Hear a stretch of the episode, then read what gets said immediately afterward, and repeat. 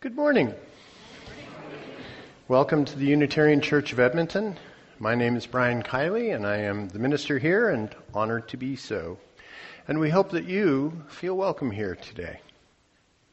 The Unitarian Church of Edmonton is a liberal, multi generational religious community. We celebrate a rich mosaic of free thinking, spiritually questing individuals who are joined in common support and action. We welcome diversity, including diversity of beliefs, from divine believers to humanists, from pagans to atheists and agnostics. We believe in the compassion of the human heart, the warmth of community, and the pursuit of justice and the search for meaning in our lives. We gather with gratitude this morning on traditional Cree lands that are now part of Treaty 6 territory and shared by many nations. The treaty is an inheritance, a responsibility, and a relationship. May we be good neighbors to one another, good stewards to our planet, and good ancestors to our children. If you're new here, we invite you to stick around afterwards, join us for coffee hour, and get to know us a little bit. And if you haven't already done so, there's a membership table outside and literature on the various uh. And certainly, please come and talk to me. So as we begin this special hour together, I invite you to quiet your electronic devices that beep, buzz, ring, or play funny tunes so that we can enjoy the service fully. Today we have a special musical guest, the recently wedded Aaron Vandermolen Pater, accompanied by our own Karen Mills, I assume. And uh, Aaron is here because Larry and Louise Cherich are celebrating an anniversary and decided they wanted to celebrate it by bringing live music to the church. First two songs in the program today, the prelude and the offering, are both songs that many of you probably know.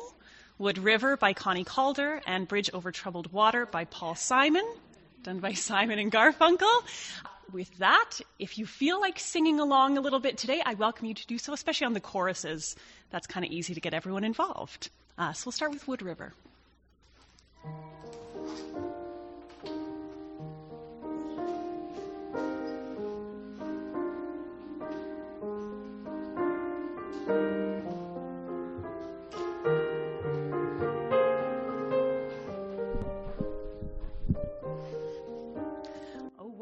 Come with me where the Wood River flows? We'll watch it meander slowly as the sky turns from red to dark. And as the sun goes down, we'll throw our arms around each other and tell the dreams that are deep in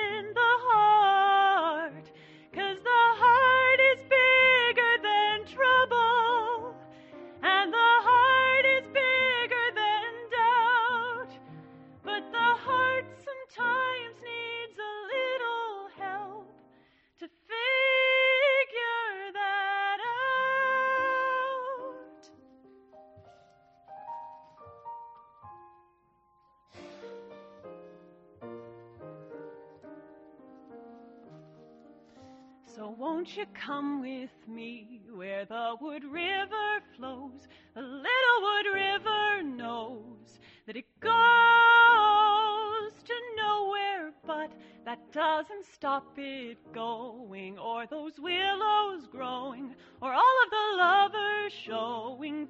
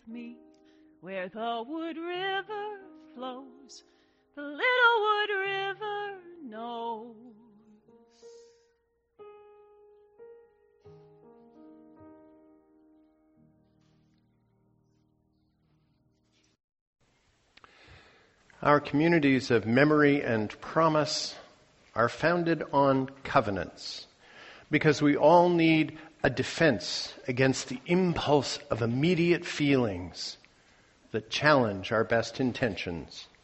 It is necessary to be reminded from time to time of what you said you were going to do and what you really want over and above the lure of momentary comfort. Covenant is our word for the solemn promises that counteract the randomness of a future in which anything and everything is possible. By committing us in advance to certain relationships and values. And we do this because what we build with intention and even with difficulty is more satisfying in the long run than the pleasures that we happen to encounter. We do it in time consuming rituals, invoking powers that we scarcely know how to name, because we are seeking some way to give our lives the density and dignity and depth that we suspect with longing might yet be possible. I'd like to invite Larry and Louise Cherish to come forward and light our chalice today. Happy anniversary. Thank you. Please join me in the unison reading. You'll find it at the back of your hymn book, number 457, to mark the kindling of our chalice. 457. I am only one, but still I am one. I cannot do everything, but still I can do something. And because I cannot do everything, I will not refuse to do the something that I can do. And our first hymn this morning in the same book is number 389, Gathered Here. And I invite you to stand as you're willing or able or in the mood to do and join in singing. And we'll do this, what, three times? Okay.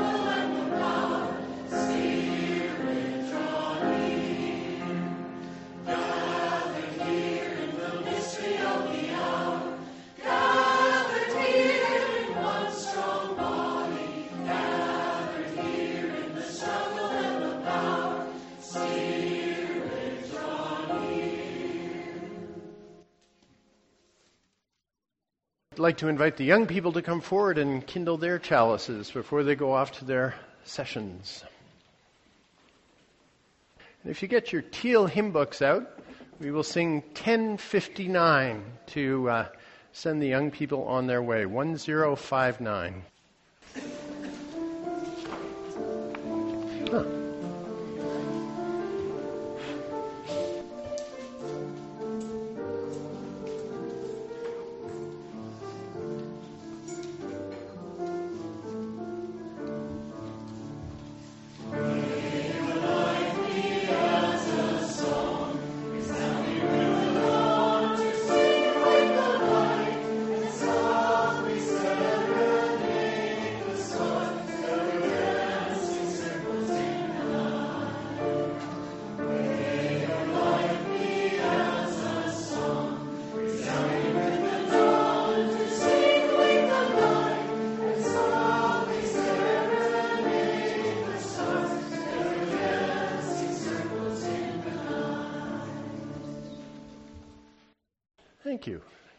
Good choice, Karen. I love that song. I want to share a reading to set a frame, I guess. Uh, this is by Dana Worsnop, who spent a year as the interim minister in Calgary about 10 years ago. She became a good friend. A lot of fun. She writes, I want to be with people. And there is in our gray hymn book a Marge Piercy poem that starts the same way, that all is about working together and everything else. But this, this is a slightly different direction. Often people say they love coming to a place with so many like minded people. I know just what they're getting at. And I know they aren't getting it quite right. I don't want to be with a bunch of people who think just like me. I want to be in a beloved community where I don't have to think like everyone else in order to be loved, to be eligible for salvation. I want to be with people who value compassion, justice, love, and truth, though they have different thoughts and opinions about all sorts of things. I want to be with independent minded people of good heart. I want to be with people who have many names and no name at all for God. I want to be with people who see me in my goodness and dignity, mm, who also see my failings and foibles, and who still love me. I want to be with people who feel their interconnection with all existence and let it guide their footfalls upon the earth. I want to be with people who see life as a paradox and who don't always rush to resolve it. I want to be with people who are willing to walk the tightrope that is life and who will hold my hand as I walk mine. I want to be with people who let church call them into a different way of being in the world. I want to be with people who support, encourage, and even challenge each other to higher and more ethical living. I want to be with people who inspire one another to follow the call of the Spirit. I want to be with people who covenant to be honest, engaged, and kind, who strive to keep their promises and hold me to the promises I make. I want to be with people who give of themselves, who share their hearts and minds and gifts. I want to be with people who know that the human community is often warm and generous, sometimes challenging, and almost always a grand adventure. In short, I want to be with people like you. Each week, we take an offering to support the work of this community. We are self governing and self supporting. We also share part of our offering with the outside world. For this month, we're sharing our abundance. One half of the unidentified cash coming into the plate goes to Camp Firefly, a wonderful organization that helps young people who are LGBTQ, questioning, transgender, etc., go to camp in the summer and spend time in nature in a safe place, doing workshops and building friendships. You're invited to participate in our celebration of giving. This is part of what community is, is giving back to the community as the ushers take the offering. And if you like, there are envelopes in the back of the hymn book if you're giving cash and want to have an identified contribution and get a tax receipt at the end of the year. I'll ask the ushers to take the offering and invite Aaron to sing once more.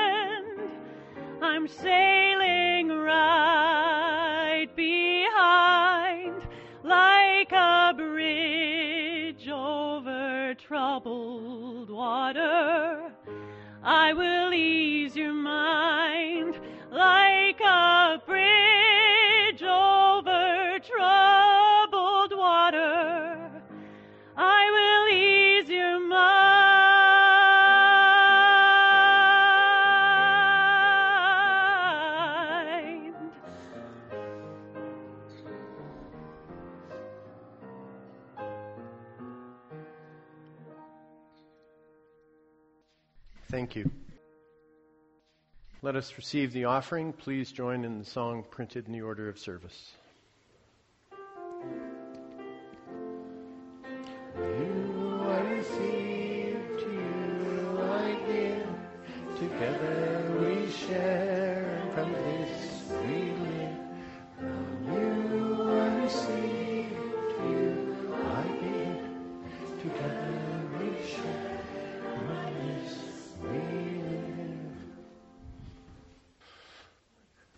For our meditation this morning, I'd like to invite you to remain seated and we'll sing number 1031 in the um, Teal hymn book.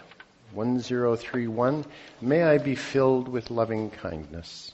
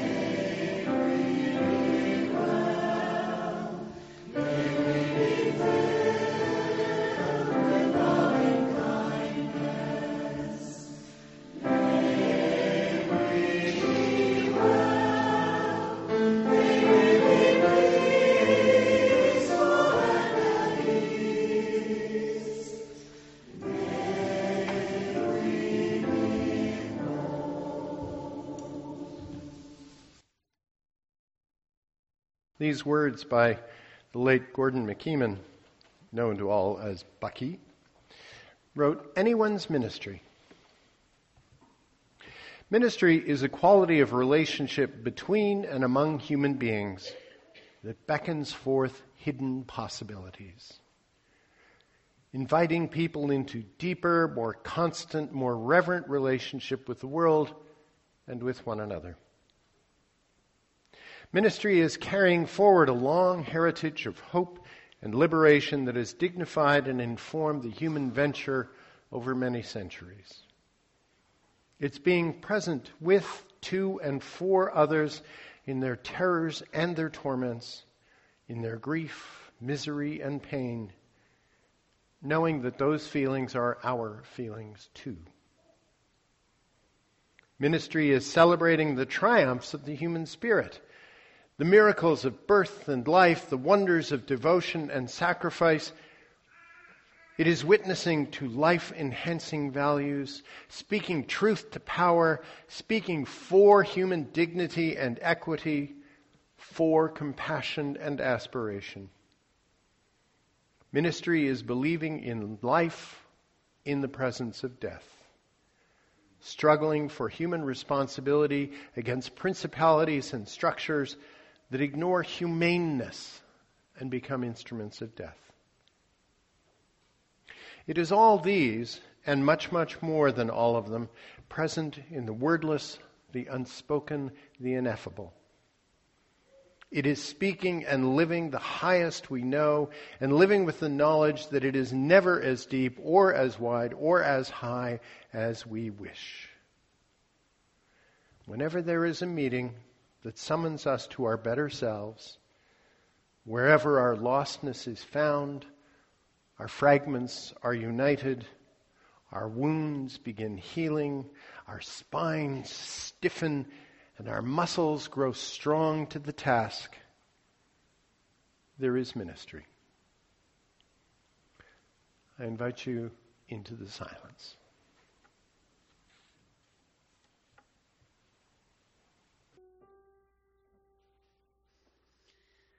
We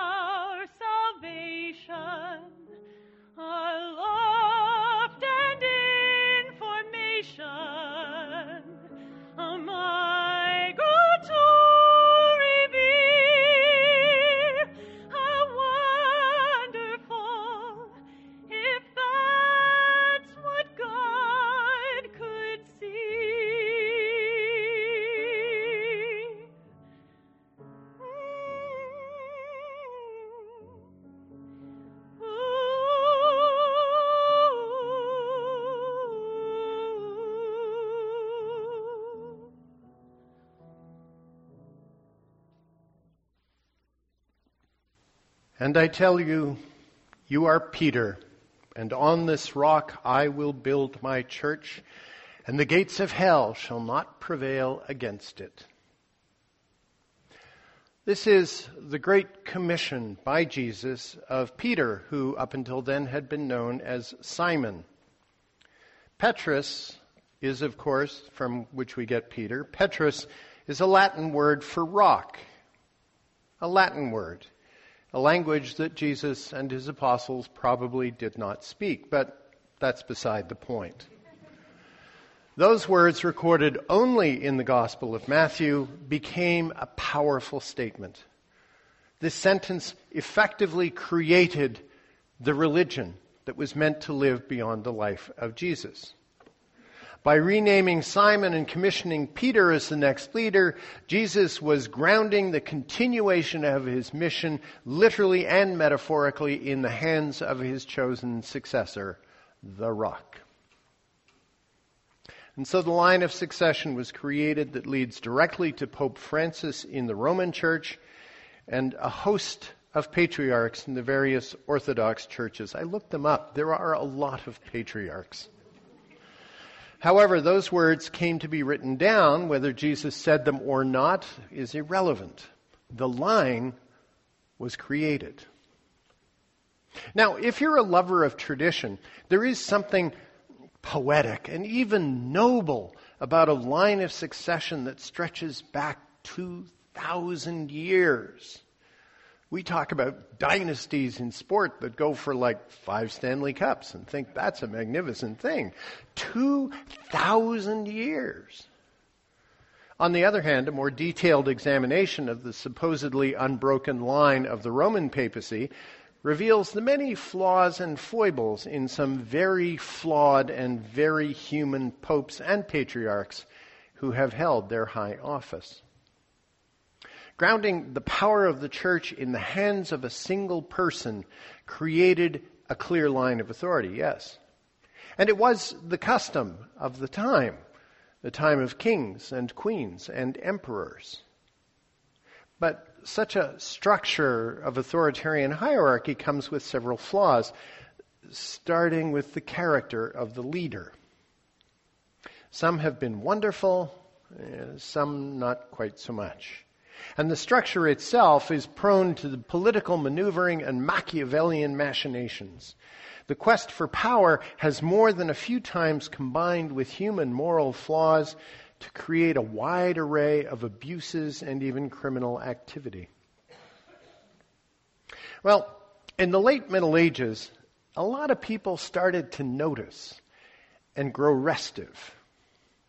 Absolute authority and the accompanying corruption was challenged both politically and religiously. And like all revolutions, some groups in the Reformation wanted yeah, a little bit of change, clean things up a little bit, and others wanted a great deal more. Sweeping radical changes. So when the radical wing of the Protestant Reformation came into being about 500 years ago, they protested both the authority of the church hierarchy and the theology that had been devised to support that authoritarian structure. They had new and challenging interpretations of Scripture. Remember, Gutenberg's printing press had only recently made the Bible available to a much wider audience of scholars and priests and wealthy individuals. Getting to read the whole Bible instead of carefully selected portions designed and chosen in order to support the, the, the power of the church, well, that opened a whole lot of new realms of thought and debate. So, first there came the rejection of the authoritarian structure of the Christian church. But that included in some quarters a rejection of the iron grip of the clergy held on doctrine and dogma and indeed the daily life of people in their communities. The sects that sprang up at that time, sects that included the Mennonites, the Anabaptists, and yes, Unitarians, rejected the idea of priestly authority being divinely ordained. And here they did not mean just the Pope and the bishops. They came to believe that there was no scriptural justification for the privileged priestly intermediary caste placed between the person and their God.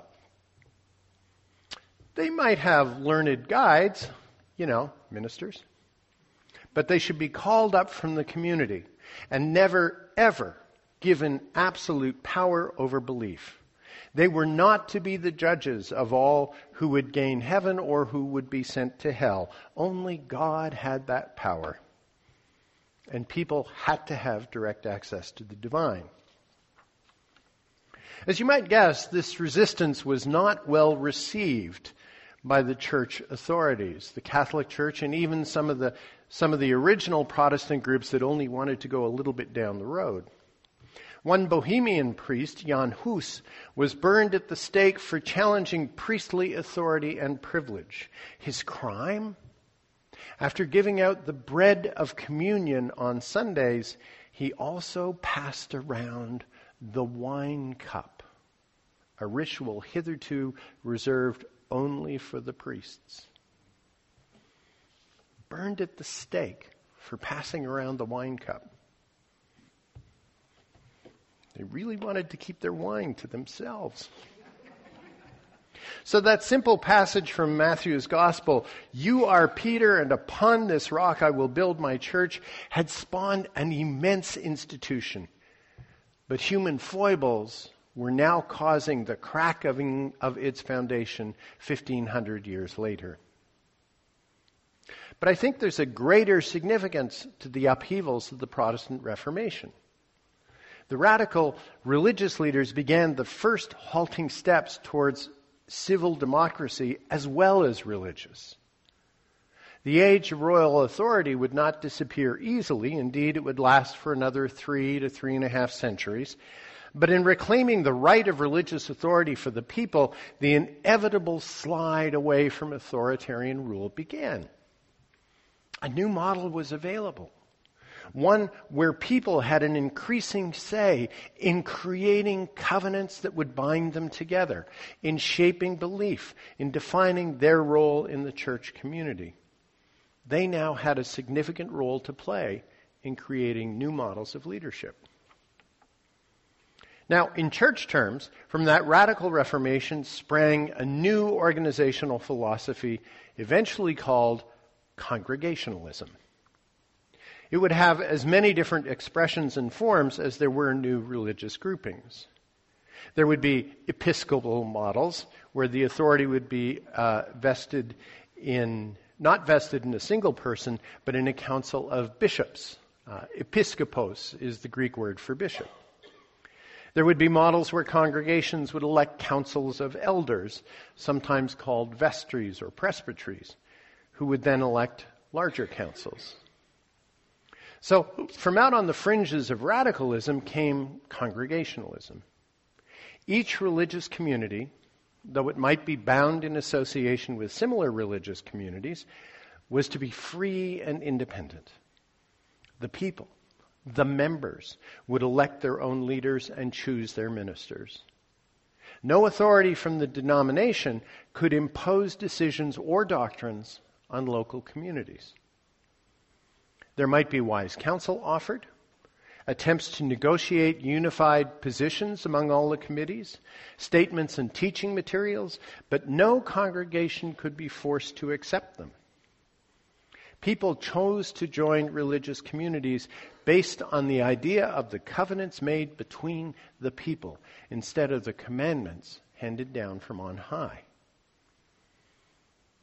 That's an awful long way from you are Peter and upon this rock. Congregationalism is the model of church polity, that's the technical term, that was embraced by Unitarian Universalism. In my career, I've had the honor of serving as the president of the Canadian Unitarian Council and later as the global president of the International Council of Unitarians and Universalists. And I can assure you with 100% authority that the holders of those offices have 0% authority over the lives and decisions made in congregations. And that's the way we think it should be. Within Unitarianism, we have principles, which I discussed last week, but we also have six sources of inspiration, six ideas, concepts, areas of thought that we use to support us developing our beliefs and figuring out how we will interpret the principles on our own. And the first is direct experience of the transcending mystery and wonder affirmed in all cultures, which inspires us to create and uphold life. Your direct experience. You are the starting place. I can hear popes spinning over in their grave. The idea that you are the first decider. Not the priests, not the bishops, not the popes, not the theologians. You are the first deciders of what we believe. What you think and feel and experience in this life is the greatest influencer on the shaping of your personal beliefs. So when you walk into a place like this and decide you want to be with people like these, that this is a place you could call home, you arrive with control of your right to believe still intact and respected. Perhaps you feel a need to formally join the community and to accept the covenant that binds us together. Terrific, great. Not everybody does. The polity of a community like this is build up. It's grassroots model. We often say it in our invitation to the offering. This church belongs to the members, quite literally. The members of the church own the building. They are the biggest authorities within Unitarian Universalism. Members are shareholders in this property. They decide the budget, the expenditures. Members will also decide in the not so distant future what kind of ministry you will have and what qualified minister you will call to serve this position. No pope, no patriarch, no matriarch, no bishops, nada. Okay, here's the but. Actually, two of them. First, with membership comes responsibility. We are a small bunch. We need to hear all our voices as we make these important decisions. And we need you to contribute time and energy as you are able to the running of the weekly operations of this church. There's no pope to do it for you. No vast resource of wealth and artistic treasures hidden underground in some sort of Roman city. UCE is yours to make wonderful or to let slide. And second, we all know, I think, that absolute freedom is as poor an idea as absolute authority. Without some principles of organization, without some covenant or agreement as to how people will live together in community, we quickly descend into anarchy. We need to have some organizing principles. And so we have this church community. It is a legal entity registered under the Alberta Religious Societies Act. That means we have a set of bylaws registered with the government. They affirm that every member has the right to vote on major decisions, but that can be quite cumbersome in everyday terms. Imagine if we had to call a congregational meeting to go place a paper order for our photocopier. And so there's a provision for us to elect a board of trustees, congregational members to whom we lend a measure of our authority. We ask them to manage the finances, pay the bills, design policies, manage the work, approve curriculum. They look out for the hiring of staff and contractors, the preparation and management of the annual budget. We ask them to figure out how to ensure that we have an adequate supply of volunteers to get the work done. And this year, this new board has also been tasked with taking the first steps in managing the multi year ministerial transition process. It is quite a load of responsibility. And for all my time here, board after board has done this job effectively and with passion. So today, in a moment, we're going to commission this new board. We elected them at the annual meeting in May, and they have been in charge since July. But today we take on the ritual aspect of recognizing them, of sending them forth to do their work with our blessing. Essentially, we are doing that same ancient succession thing. They are our Peters, and upon these rocks we are building our church for the next year. But before I call the board members up, I'd like to thank David Ray and Marilyn Gay who stepped down in June, having completed their terms of service on the board. I'd now like to invite the new members of the board to come up, stand across the front here, and we will do this simple ritual. In a free religious community, to serve is the highest expression of our commitment and love. To be asked to lead is the highest honor. This morning, the people, you members of the Unitarian Church of Edmonton, have chosen to lead you in the coming year stand before you, except Robert Begg is missing. The relationship between a congregation and board is one of deep respect and mutual regard. You've asked them to take on the work of discernment and guidance. They need you to support them in their work, share ideas and concerns in love, and offer them trust as they fulfill their office faithfully. The work of the church is the work of the people. It is the work of building a world of which we dream. It may require time spent poring over budget sheets, hours spent in meetings where small details are hashed out, it may manifest in shared laughter or outright frustration from time to time, but it is always sacred, for it is in the pursuit of beloved community. Service is an act of faith. Service done faithfully in love is the work of justice and community building. This is what you have asked of these people standing before you this morning, that they serve you faithfully and well. To do this, they need your trust and support. So I ask now the members of this church, will you offer your love and your trust to the board, responding when they seek your input, showing up when they tell you that the work needs to be shared, and listening carefully when they speak of the life of this church? If so, please respond, we will. We will. And to the members of the board, will you be diligent and faithful in your work?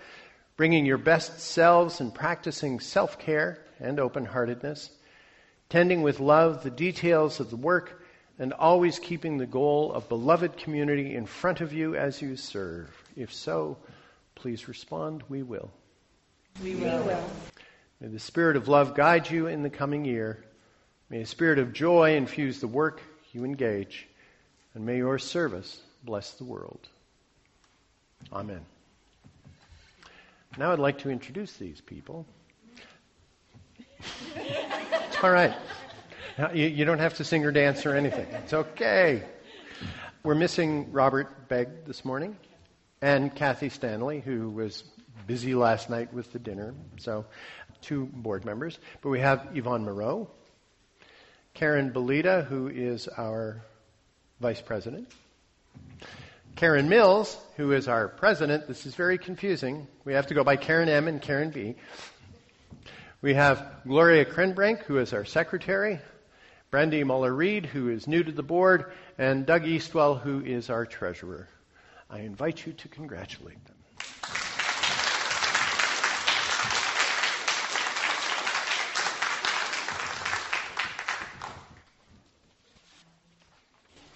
Our closing hymn is number 323, Break Not the Circle. 323.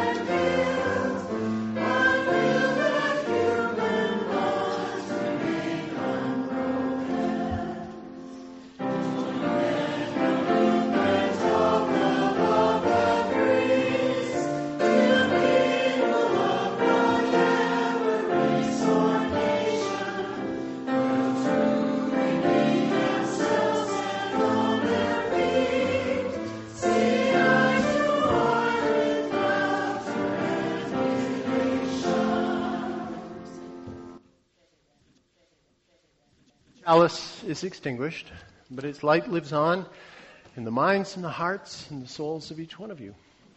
So carry it with you when you leave this place. Share it with those you know and those you love, and most especially with those you've yet to meet. We'll join hands, sing Carry the Flame, and then I invite you to sit down and enjoy Aaron singing a postlude, and, and you can enjoy the announcements too. What the heck?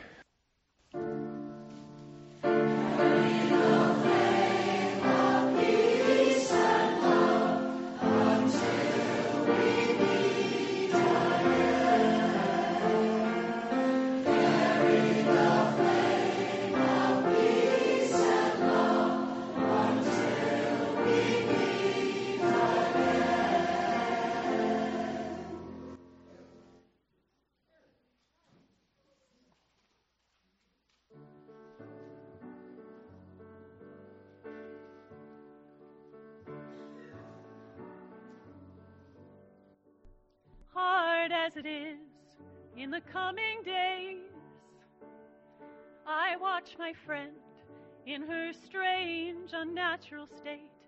Don't let her out of my sight.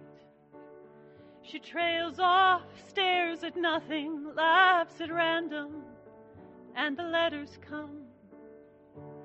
She waits by the window when I listen at the door until one day I see by the sad look on her face there's a dreadful plan in her heart.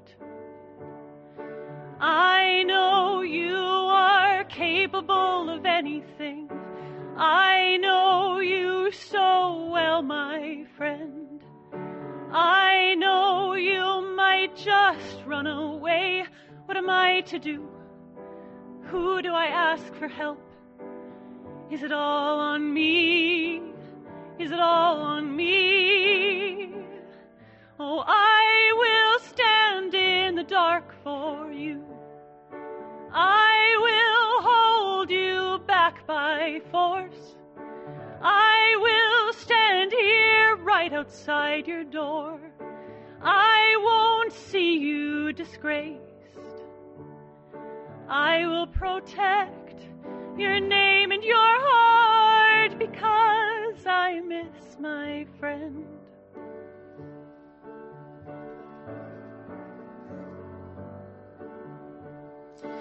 I know you've forgotten me.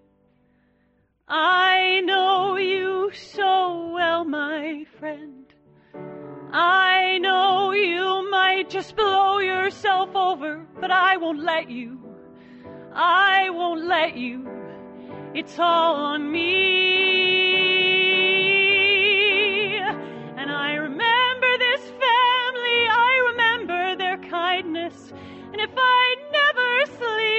Again, I will stand in the dark for you. I will hold you back by force. I will stand here right outside your door. I won't see you disgraced. I will protect your name and your heart because I miss my friend. Because I miss my friend. Because I miss you, my friend.